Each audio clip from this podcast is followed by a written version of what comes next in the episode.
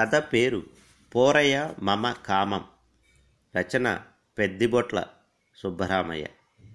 ఆ గది వంకనే చూస్తూ చాలాసేపు కూర్చున్నది శ్రీదేవి. భర్త పిలుపు రావడంతో విసుగ్గా లేచి ఏమిటి? ఏం కొంప మునిగింది? అని అరుస్తూ లోపలికి వెళ్ళింది. ఆమె భర్త చేతిలో పేపర్తో గుమ్మంలో నిలబడి ఉండి రెండో చేత్తో కళ్ళజోడు సర్దుకుంటూ నసుకుతున్నట్లు పిల్లాడి ఏడుపు వినిపించడం లేదు అన్నాడు. శ్రీదేవి రుసలాడుతూ పెద్ద పిల్ల ఎక్కడ చచ్చింది? పెద్దహోగోల వీళ్ళను సముదాయించలేక చస్తున్నాను అంటూ క్రింద కటిక నేల మీద బోర్లా పడుకుని ఏడుస్తున్న పసివాడిని ఎత్తుకుంది. వాడు అంతలోనే ఏడుపు మాని తల్లి భుజం మీద తలవాల్చాడు శ్రీదేవి మళ్ళీ పెరటి గుమ్మంలోకి వచ్చి పక్క డాబా మీదే ఆ గది వంకనే చూస్తూ కూర్చుండిపోయింది. ఆమె పతిసుత సమేతంగా పుట్టింటికి వచ్చి రెండు రోజులైంది. బహు అరుదుగా దొరికిన సెలవును పుట్టెంట గడపాలని వచ్చింది. జన్మభూమికి వందలాది మైళ్ళ దూరంలో ఎక్కడో ఎన్నేళ్ళుగా ఉండిపోయారు. ఏ పండుగకు పగ్గా పబ్బానికి అనుకున్న వెంటనే బయలుదేరి రావడానికి వీల్లేదు. అక్కడ ఆయన గారి ఉద్యోగం అలాంటిది. తాను ఒక క్షణం లేకపోతే బ్రహ్మాండమైన ఆ ఉక్కు ఫ్యాక్టరీలో యంత్రాలు నడవని ఆయన గారి భ్రమ. పైగా ఏదన్నా వీలు దొరికినా వందలు వందలు పోసి అంత దూరం వెళ్ళి బావుకునేదేమిట్లే? అని తాచారు అయితే ఎప్పుడూ అలా ఉండలేరు కదా. ఇప్పటికి రావడం కుదిరింది. శ్రీదేవి ఆ గది వంకనే చూస్తున్నది మళ్ళీ. అది డాబా మీద ఒంటరి గది. విశాలంగానే ఉంటుంది. ముందు సన్నని వరండా. వరండా స్తంభం ప్రక్కన రెండు పూల కుండీలు ఖాళీ స్థలం. సన్నటి పిట్టగోడ. దాని మీదగా పెరిగిన పెద్ద బాదం చెట్టు. ఆ గది నిర్మాణం జరుగుతున్నప్పుడు తనకు పద్దెనిమిదేళ్ళుంటాయేమో.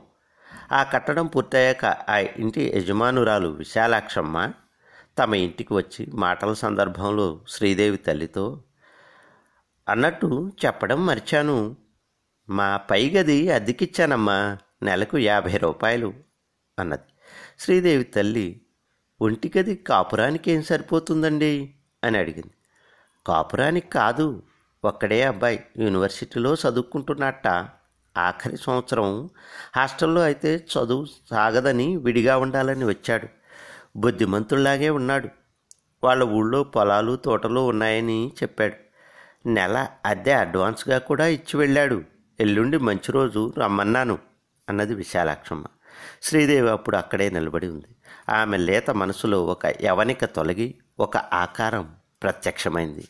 పలుచుగా ఎర్రగా లేత ముఖంతో నూనుగు మీసాలతో అందాలు చిందే ఒక అబ్బాయి ముఖం. తీర్చిదిద్దినట్లు ఉన్న కళ్ళు ముక్కు ముక్కు మీద పల్చటి కళ్ళజోడు మాటిమాటికి ముఖాన పడే క్రాఫు. శ్రీదేవి అప్పుడు వయసు తెచ్చిన పొంగులతో పూల రథంలా ఉండేది. మధ్య తరగతి కుటుంబంలో అందున హై స్కూల్ టీచర్ ఎంట పుట్టిన ఇద్దరు మగపిల్లల తర్వాతది కావడం వలన తల్లిదండ్రులు అన్నలు తర్వాత వదినలు కూడా గారాభంగా చూసేవారు అపురూపంగా చూసేవారు. నేస్తురాళ్ళందరూ ఒక మోస్తరు శ్రీమంతుల పిల్లలు. సహజంగానే కాస్త తీరిక చిక్కితే కలలు కంటూ ఉండేది. అలా అని చదువు ఉపేక్షించిందని కాదు ఎస్ఎల్సి మొదటిసారే పాస్ అయింది పెద్దలు వారు వీరు ఇంట్లో ఈడొచ్చిన పిల్ల ఉంది అనుకోవడం. మంచి ఇంట మంచి సంబంధం చూసి ఆ ముచ్చట కాస్త తీర్చుకోవాలి అనుకోవడం మొదలైంది. అదిగో సరిగ్గా అప్పుడు ఆ అమ్మాయికి పంచరంగుల కలలు రావడం మొదలైంది.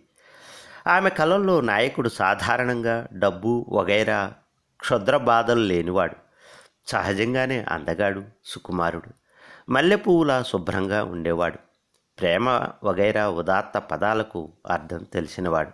పరమ శాంతుడు. కొన్ని క్షుద్ర విషయాలలో అమాయకుడు. కొంచెం పరధ్యానం మతిమరుపులతో ఆకర్షణీయంగా ఉండేవాడు. పైగా మంచి రచయిత. వ్రాస్తూ వ్రాస్తూ ఈ లోకాన్ని పరిసరాలను మర్చిపోయేవాడు. శ్రీదేవి విశాలాక్షమ్మ గారి డాబా గదివైపు చూస్తున్నదల్లా కళ్ళు మరింత పెద్దవి చేసింది. ఆ గది తలుపులు తెరుచుకుని ఇప్పుడొక ఒక ముసలాయన నల్లనివాడు గావంచాతో యువతలికి వచ్చి పెట్టగోడ పక్కన నిలబడి స్నానానికి ఉపక్రమించాడు. ఆమె చీకాకు పడుతూ చంకలో పిన్నవాడిని పిర్ర మీద ఒక్కటి చరిచి వేధవా ప్రాణాలు తీస్తున్నావు అని అరిచి లేచి లోపలికి వెళ్ళింది. వాడు ఆ అకారణ దండయాత్రకు భయపడి బ్యామంటూ ఏడు ప్రారంభించాడు. ఈ పెద్ద దెయ్యం ఏది? ఇక్కడికొచ్చినప్పటి నుంచి చూస్తున్నాను. దీని వరుస ఒకటే ఆటలు అని పెద్దగా అరిచింది. ఆమె తల్లి తండ్రి పెద్ద కొడుకు దగ్గరికి ఏదో అవసరం వస్తే వెళ్ళారు కిందటి రోజే. వారు ఎహనో ఇప్పుడో రావాలి. పెద్ద దయ్యం అనబడిన శాల్తీ పేరు ప్రియంవద. ఎనిమిదేళ్ళ దంతపు బొమ్మలాంటి పిల్ల. చిన్న కళ్ళజోడుతో రెండు జడలతో మాతృభూమిని సందర్శించిన ఆనందంతో తల మునకలైపోతూ పొరిగింటి పిల్లలతో కబుర్లు చెబుతున్నది. వారికి తమ బొకారో గురించి తెలిసినవి తెలియనివి ఎన్నో అద్భుత విషయాలను చెప్పి అలరిస్తున్నది. తల్లి కేకలకు హడలిపోతూ వచ్చి ఏంటి మమ్మీ ఎందుకు అరుస్తున్నావు? అన్నది మెల్లగా.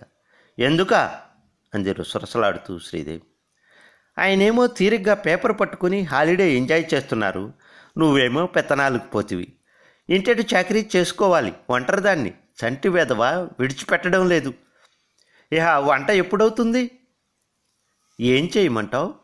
తండ్రి కూతుళ్ళిద్దరూ ఒకేసారి జమిలీగా అన్నారు. ఏం చేయమంటానా? నా నెత్తినికి డ్యాన్స్ చేయమంటాను. పో పో. ఆ చంచివాడిని ముందు నా కళ్ళ ముందు నుంచి తీసుకుని ఊరేగు. ప్రియం వద పసివాడిని ఎత్తుకుని సముదాయిస్తూ తండ్రి వంక సాభిప్రాయంగా నవ్వుతూ చూసింది. తండ్రి కూడా నవ్వాడు. శ్రీదేవికి ఒళ్ళు మండింది. అట్లా చదివిన పేపరే చదువుతూ కూర్చోకపోతే వెళ్ళి కూరలు తీసుకురారాదు? అన్నది గట్టిగా. అతడు లేచి వెరీ గుడ్. అట్లా కావాల్సిందేమిటో చెప్పు నిక్షేపంగా. అంతేగాని ఊరకే రొసరొసలాడకు అంటూ సంచి అందుకుని డబ్బులు జేబులో వేసుకుని బయలుదేరాడు కళ్ళజోడు సర్దుకుంటూ. ఏం తెస్తారు? అన్నది శ్రీదేవి. పిన్నీసులు అన్నాడు నవ్వుతూ అన్నాడు అతడు. శ్రీదేవికి కూడా నవ్వు వచ్చింది. మీరు అంత పని చేయగల సమర్థులే కానీ వినండి. కూరకి ఏదో ఒకటి ఇంకా అని చెప్పబోతూ ఉండగా అతడు కూర్చుంటాను. ట్యూషన్ చెప్పు అన్నాడు. ప్రియమాద నవ్వింది. శ్రీదేవి నవ్వింది. ఏదో తెలిసినట్టు చంటివాడు కూడా నవ్వాడు. తర్వాత శ్రీదేవి స్నానం చేస్తున్నంతసేపు పాత కథనే మననం చేసుకుంది. ఆ రోజు మరుసటి రోజు కిటికీలో కూర్చుని కూనిరాగాలు తీసింది. ఊహాలోకాల్లోకి తేలిపోయింది. అదంతా అద్భుత ప్రపంచం. ఆ అబ్బాయి ఆ గదిలోకి ప్రవేశిస్తాడు. కొద్దిపాటి సామానుతో కొన్ని పుస్తకాలు ఒక బల్ల ఒక కుర్చీ చిన్న మంచం రెండు మూడు ఫోటోలు సూట్ కేసు కొన్ని ట్రోఫీలు ఇతర చిల్లర సామాగ్రి. ఆ కాస్త సామాను సర్దుకోవడం చేతకాక కంగారు పడుతుంటాడు. తాను విశాలాక్షమ్మ గారింటికి వెళ్ళి ఆమెతో పాటు పైకి వెళ్ళి అతనికి గది సర్దటంలో సాయపడుతుంది.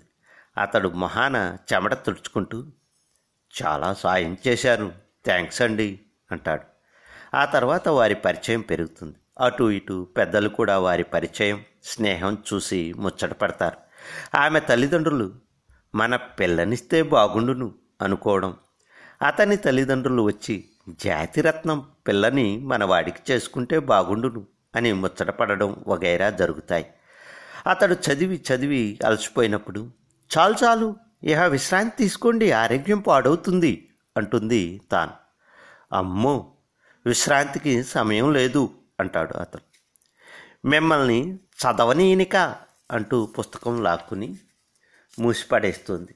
ప్లీజ్ అంటూ వెంటపడి దాన్ని లాక్కుని మళ్ళీ మొదలు పెడతాడు ఆమె బొంగమూతితో అలిగి కూర్చుంటుంది.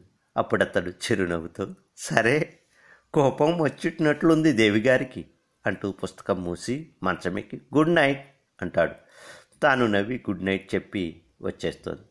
తర్వాత ఒకరోజు తాను వెళ్ళేసరికి ఇంకా మంచం మీద నుంచి లేవకుండా మూలుగుతూ పడుకుని ఉంటాడు. అరేరే ఏమైంది?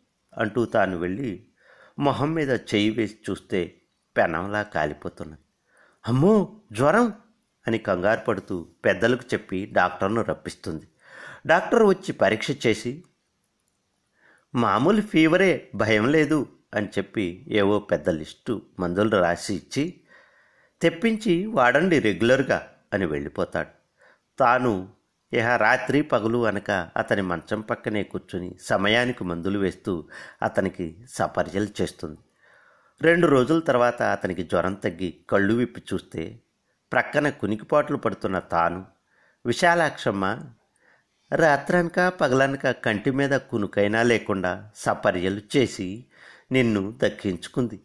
ఈ పుణ్యం ఆ శ్రీదేవిదే అంటుంటు అంటుంది. అతడు ఆరాధనాభావంతో ఆమె వైపు చూస్తాడు.